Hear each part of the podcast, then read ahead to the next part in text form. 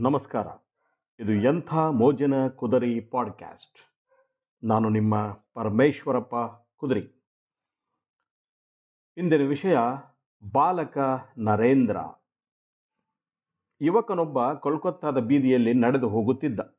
ಇದ್ದಕ್ಕಿಂತದ್ದೇ ಜೋರಾದ ಶಬ್ದ ಕೇಳಿಸಿತು. ಕುದುರೆ ಗಾಡಿಯೊಂದು ವೇಗವಾಗಿ ಧಾವಿಸುತ್ತಿದ್ದುದನ್ನು ನೋಡಿದನು.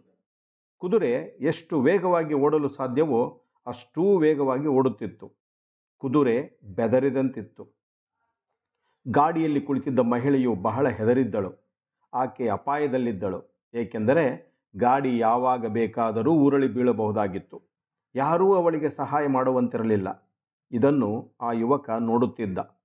ಆತ ಬಹು ಧೈರ್ಯಶಾಲಿ ಕುದುರೆ ಹತ್ತಿರ ಬರುತ್ತಿದ್ದಂತೆ ಓಡಿ ತನ್ನ ಪ್ರಾಣಾಪಾಯವನ್ನು ಲೆಕ್ಕಿಸದೆ ಅದರ ಲಗಾಮನ್ನು ಹಿಡಿದು ಕುದುರೆ ನಿಲ್ಲುವಂತೆ ಎಳೆದ. ಆತ ಯಾರು? ಆತನೇ ನರೇಂದ್ರ.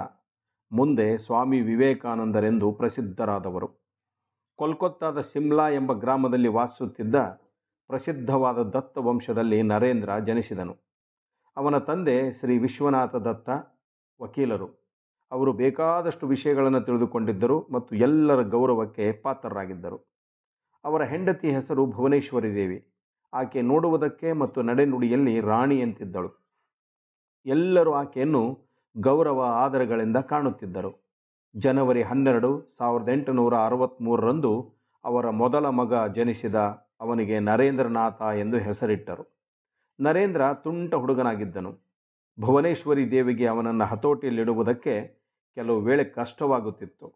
ಅವನ ಚೇಷ್ಟೆ ಅತಿಯಾದಾಗ ಶಿವಶಿವ ಎಂದು ಹೇಳುತ್ತಾ ಅವನ ತಲೆಯ ಮೇಲೆ ನೀರನ್ನು ಸುರಿದ್ರೆ ಅವನು ಶಾಂತವಾಗುತ್ತಿದ್ದನು. ಇದನ್ನು ಭುವನೇಶ್ವರಿ ದೇವಿ ಕಂಡುಕೊಂಡಿದ್ದಳು.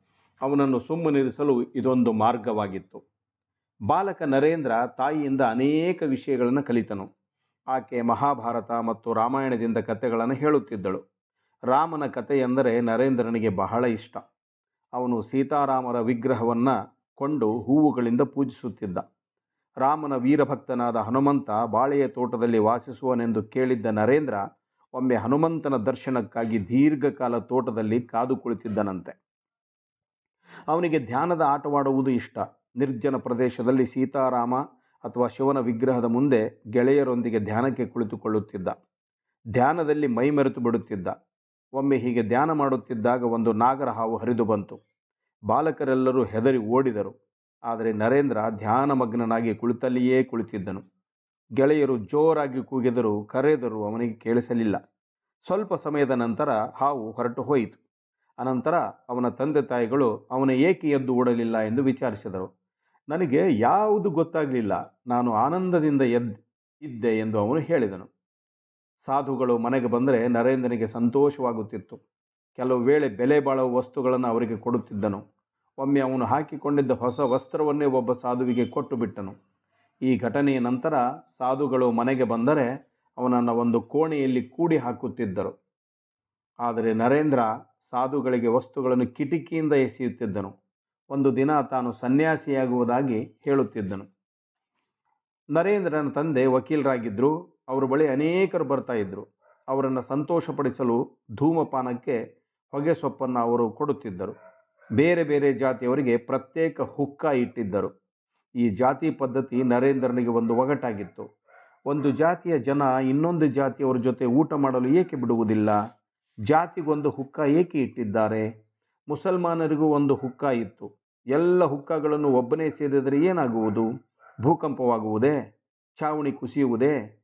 ಇದರ ಹಿಂದೆ ಇರುವ ಸತ್ಯವನ್ನು ಕಂಡುಹಿಡಿಯಲು ನರೇಂದ್ರ ನಿರ್ಧರಿಸಿದ. ಒಂದು ಹುಕ್ಕಾದಿಂದ ಒಂದು ದಮ್ ಎಳೆದ. ಏನೂ ಆಗಲಿಲ್ಲ. ಒಂದೊಂದಾಗಿ ಎಲ್ಲ ಗುಡುಗುಡಿಗಳಿಂದಲೂ ಒಂದು ದಮ್ ಎಳೆದ. ಆದರೂ ಏನೂ ಆಗಲಿಲ್ಲ. ಆ ಸಮಯದಲ್ಲಿ ಅವರ ತಂದೆ ಅಲ್ಲಿ ಬಂದರು. ಏನು ಮಾಡ್ತಾ ಇರುವೆ? ಎಂದು ಕೇಳಿದರು. ಜಾತಿ ಪದ್ಧತಿ ಮೀರಿದರೆ ಏನಾಗಬಹುದು ಅಂತ ಪರೀಕ್ಷೆ ಮಾಡ್ತಾ ಇದ್ದೆ ಅಂದ ನರೇಂದ್ರ. ಅವನ ತಂದೆ ನಕ್ಕು ಅವರ ವ್ಯಾಸಂಗದ ಕೊಠಡಿಗೆ ಹೊರಟು ಹೋದರು.